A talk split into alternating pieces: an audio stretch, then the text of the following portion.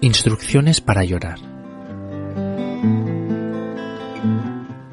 Dejando de lado los motivos, atengámonos a la manera correcta de llorar, entendiendo por esto un llanto que no ingrese en el escándalo ni que insulte a la sonrisa con su paralela y torpe semejanza. El llanto medio u ordinario consiste en una contracción general del rostro y un sonido espasmódico acompañado de lágrimas y mocos. Estos últimos al final, pues el llanto se acaba en el momento en que uno se suena enérgicamente. Para llorar, dirija la imaginación hacia usted mismo.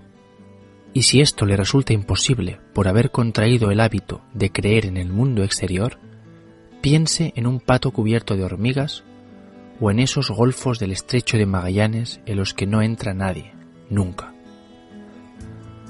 Llegado el llanto, se tapará con decoro el rostro usando ambas manos con la palma hacia adentro.